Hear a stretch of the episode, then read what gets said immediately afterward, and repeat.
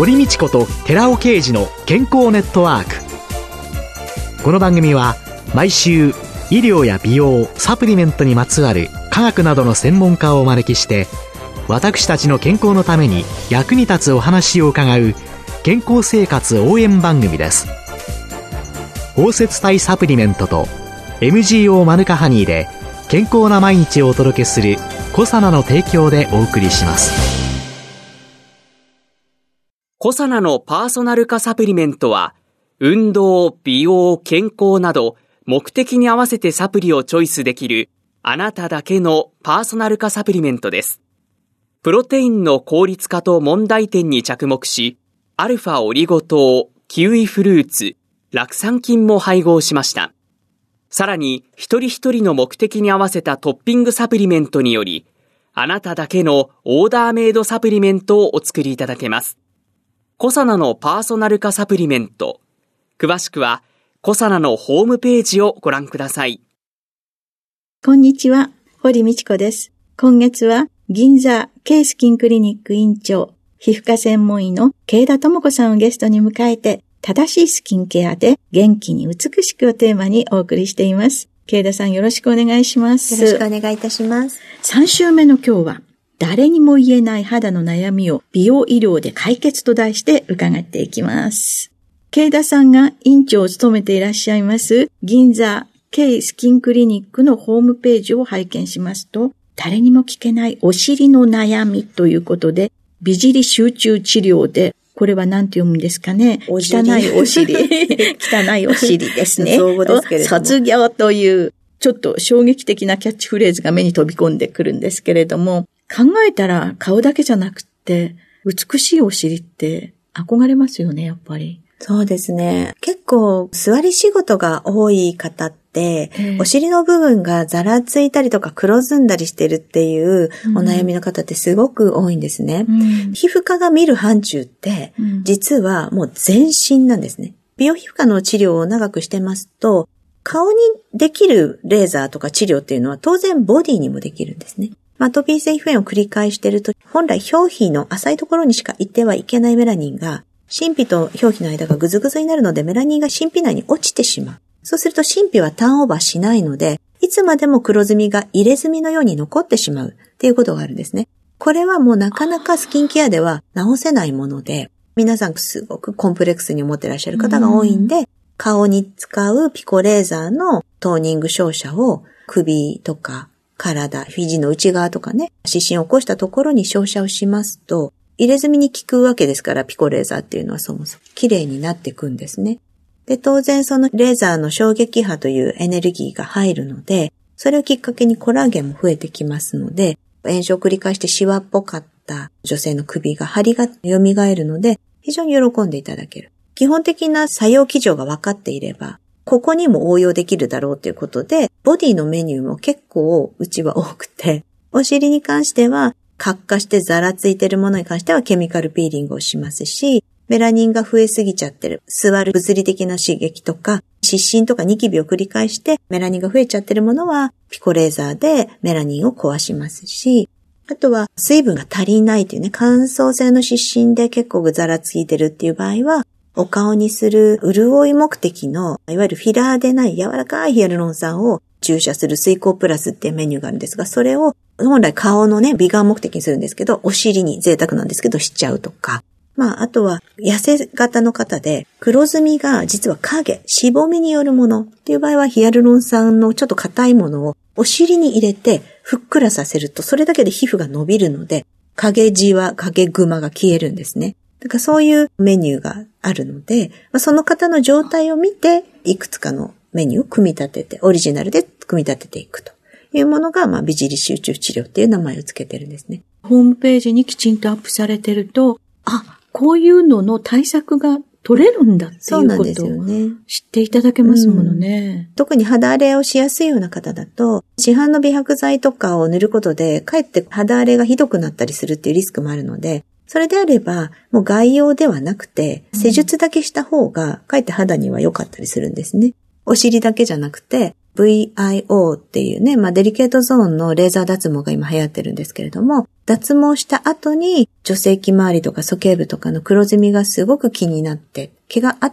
た時は見えなかったんだけれども、見えたらあらすごいことになってたみたいなので、その次美白したいっていうご希望も結構あるんですね。まあ、そこもまあうちは全員専門医で女性しかスタッフも医師もおりませんので、結構女性の方の、まあ、そういうニッチなね、コアなお悩みにも応えるような施術を、メニューを設けてます。あとそのホームページの中に掲載されている、毛孔性体線。っていう、二の腕とか背中とかお尻とか太もものブツムツ、それは毛孔性体線かもっていうので、これは毛の穴の固形。そうですね。体線っていうのは、小さな皮脂がたくさんみっちりと苔むしたように並んだ状態を表す皮膚科の専門用語なんですね。はい、で、毛穴に一致して、小さなつぶつぶザラザラがみっちりと並んだ状態なんで、こういう診断名がついています。うん、見た目としてはちょっと赤黒い感じ、それからザラついてるっていうようなもので、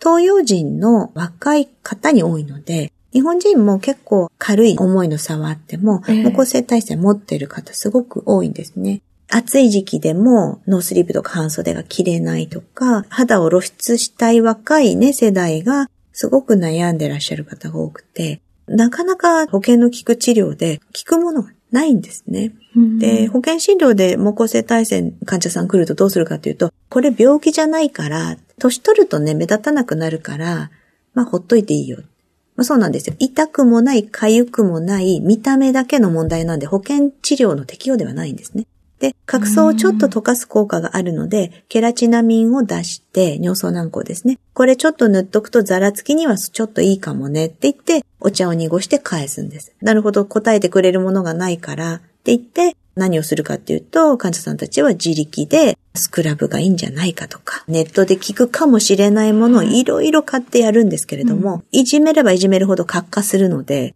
全く効果がない。っていうことで、モコセ体制に対しての治療をしているところが少ないので、まあ、うちにおいでになるっていうことですね。実際にはその治療はどうなさるんですか？まずあの、毛穴のところで産毛が目立っててる方も結構いるので、その場合は6回から8回レーザー脱毛が必要なんですね。で、その時に同時にケミカルピーリングをしてあげると、角化の状態が調整できて滑らかになるので、ケミカルピーリングをしてレーザー脱毛のレーザーを当てて、角化を少し改善させたり、あと赤みも伴うので、赤に反応するヤグレーザーをロングパルスといって、さっきのピコレーザーとは逆に光が出てる時間が長くて、熱を少し加えるタイプのレーザーがあるんですけど、それをさらに重ねる。まあ、1日に同時に3つの施術を組み合わせて行うってことをしています。こうすると、毛はもう確実に減っていきます。で、毛穴の周りの黒ずみも当然メラニンに効くレーザーですから少し薄くなります。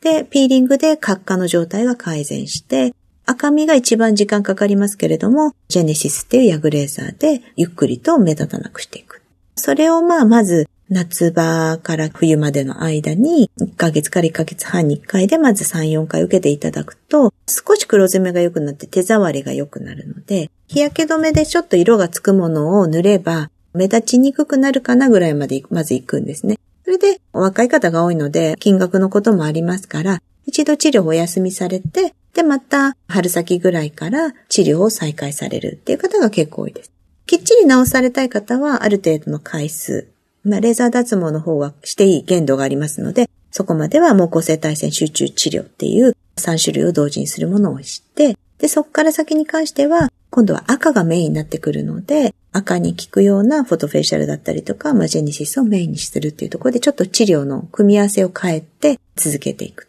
まあ、完全に申し訳ないけれども、ゼロにはできないです。目立ちにくくするっていうところで、限界を分かっていただいた上で、何回か試していただくっていう感じの治療ですね。寄り添っていただけると、治療法はありませんよってそうですね。まあ、保険診療で忙しく1日に100人、200人外来の患者様をこなして、忙しい保険診療メインの先生からすると、こんなことで来ないでくれっていうところが多分本心はちょっとあるんですよね。いや、気になるのわかるけどと。うん、じゃあ40、50になると目立たなくなるけど、露出したいのはもっと若い時なので、うん、一番やっぱり症状が強く出てる時が気になるわけですからね。露出したい時期なので、そこにはできる限り寄り添った治療したいなっていう気持ちはあります。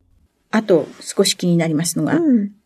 の施術の修正という項目なんですけれども、やっぱり患者さん自身何の落ち度もなくて、クレーマーとかでもなく、本当に被害に遭って、見えるところでのトラブルなので、本当に泣きながらおいでになると、メニューとしては、ヒアルロン酸注入による、いわゆるデコボコとか仕上がりの悪さ、血管の中に詰めてしまうことによる血流障害。本当に一番怖い事故の一つなんですけれども、うん、このままだとね、壊死を起こすの確実ですから、本来だったら注入したドクターが責任を取るべきなんですけれども、患者さんの緊急性ということでうちで対処するというのは時々あります。あとは、ヒアルロン酸で言うと遅延型異物肉下種といって、製剤のによってちょっと出やすい製剤っていうのがあるんですけれども、うん、半年ぐらい経ってから体がもう異物に指定して、石のように固くしこってデコボコしてくるっていうトラブルが、うちが扱ってるようなヒアルロン酸製剤はほぼゼロです。まずないです。ただちょっと起こしやすい製剤があって、それが結構世の中で広く使われているので、そうするともう本当にロシアンルーレットみたいなもので、患者さんの責任ではなく、まあ数じゃなんか出てくるっていうところなんで、その異物肉月種の症例でボッコボコになっちゃったらどうしましょうっていうようなご相談。ヒアルロニダーゼ、ヒレネックスっていうヒアルロン酸を溶解する酵素があるので、うん、ゴールデンタイムを逃さなければ、まあ、なかなかいろいろ難重するものはありますけれども、回復させられるんですね。ヒアルロン酸注入もとってもいい治療ですし、正しく経験のあるドクターが、まあ、解剖がわかり、採用基準がわかり、あとはいざという時の対処法も知ってるドクターが治療している分には、そうそう事故は起きないんですけれども、やっぱりドクターによって事故率が違うということと、製剤によっても事故率が違うということ。硬い製剤を若い子にたくさん入れたら、当然異物認定されやすいですし、そこのリスクをどれだけ小さくするかってことを本当に私どもは緊張しながら治療してるんですが、とりあえず凹んでるから注射して膨らましとけばいいっていうような考えで、売上メインでしてるようなクリニックが正直多いので、事故起きるだろうなっていうふうには思いますね。クリニックを選ぶ大切さっていうのが一番重要だなというようなことを感じました。どうもありがとうございました。はい、今週のゲストは、銀座ケイスキンクリニック院長、皮膚科専門医の慶田智子さんでした。来週もよろしくお願いします。よろしくお願いいたします。続いて、寺尾刑事の研究者コラムのコーナーです。お話は、小佐野社長で神戸大学医学部客員教授の寺尾啓二さんです。こんにちは、寺尾啓二です。今週はパーキンソン病に対するコエンザミ9点の効果というタイトルでお話しさせていただきます。これまで研究者コラムにおいて三大ヒトケミカルの一つであるコエンザミ9点に関しては様々な健康増進効果について取り上げてきました。まずそれらを挙げてみますと、高級点による加齢臭の低減、脂質異常症治療薬スタチン投与の際の高級点、同時処方の必要性、高級点が白血球に与える影響について、高級点のエネルギー産生による持久力の向上、高級点の抗酸化作用による生活習慣病予防、高級点による骨密度上昇、高級点による腎機能改善、高級点による肝機能改善、高級点による筋肉保護作用、高級点とビタミン C による美肌作用。高級点による血圧効果作用。高級点による脳機能改善。高級点によるドライマウスの改善。高級点の不妊治療効果。といったように、高級点は生体内で作られていて、エネルギー産生と抗酸化作用の両方を持つ栄養素であり、20歳を境にその体内生産量が減少することから、摂取することで様々な効果が得られることがわかります。ここでは、さらなる効能の一つとして、高級点によるパーキンソン病への効果を紹介します。高級点はパーキンソン病や筋ジストロフィーなどの指定難病に有効なことが知られています。ところで、この難病の定義はご存知でしょうか？難病の定義は、一つ目、発病の機構が不明。二つ目、治療法が確立していない。三つ目、希少な病気。で、4つ目、長期療養が必要となっています。難病の中でも厚労省が指定する指定難病のパーキンソン病は全国で約13万人。筋ジストロフィーは約2万人の患者がいます。これらの患者数は申請して診断基準を満たした一定の重症度の人数ですので、実際の患者数や予備軍ははるかに多いのです。しかしながら、この指定難病への高級点の有効性は医師たちにもあまり知られていないのが現状です。患者の中には健康人と同じように仕事し、日常生活を送っている人も少なくありません。なので、ぜひ高級修正の高級点ガンマオリゴ糖包摂体製剤があることをここで知ってほしいと思います。私の身近にも中学校、高校の友人で若くしてパーキンソン病となって他界した人、また現在パーキンソン病を患っている友人もいます。パーキンソン病は円滑な運動を行うために重要な役割を担っている脳のドーパミン神経細胞に異常が生じて発症する病気で、歩き出しのタイミングに問題が生じたり、小刻みな歩行になるような症状が出てきます。日本人は10万人に100人、1000人に1人ということになりますけども、の割合でパーキンソン病にかかっています。60歳以上では10万人に1000人、つまり100人に1人が発症している身近な病気なのです。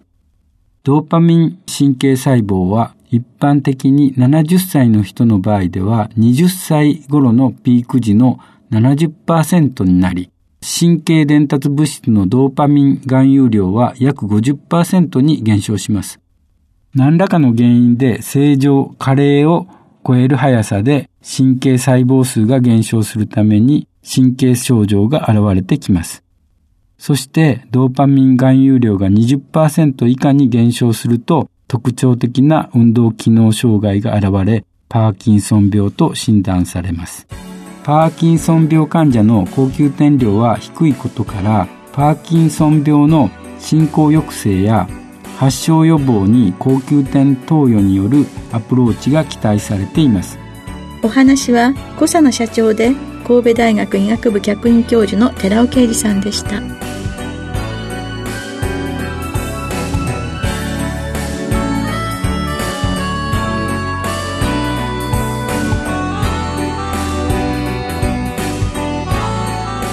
ここでコサナから番組お聞きの皆様へプレゼントのお知らせです。美肌のための3つの成分レチノールコエンザイム9点 Rα リポ酸を配合した美容液。コサナのシクロラボラトリトリプルエッセンスを番組お聞きの10名様にプレゼントします。プレゼントをご希望の方は番組サイトの応募フォームからお申し込みください。コサナの美容液シクロラボラトリートリプルエッセンスプレゼントのお知らせでした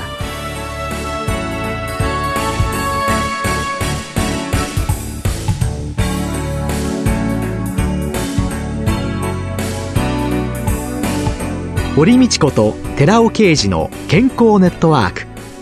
この番組は包摂体サプリメントと MGO マヌカハニーで健康な毎日をお届けする「コサナの提供」でお送りしました。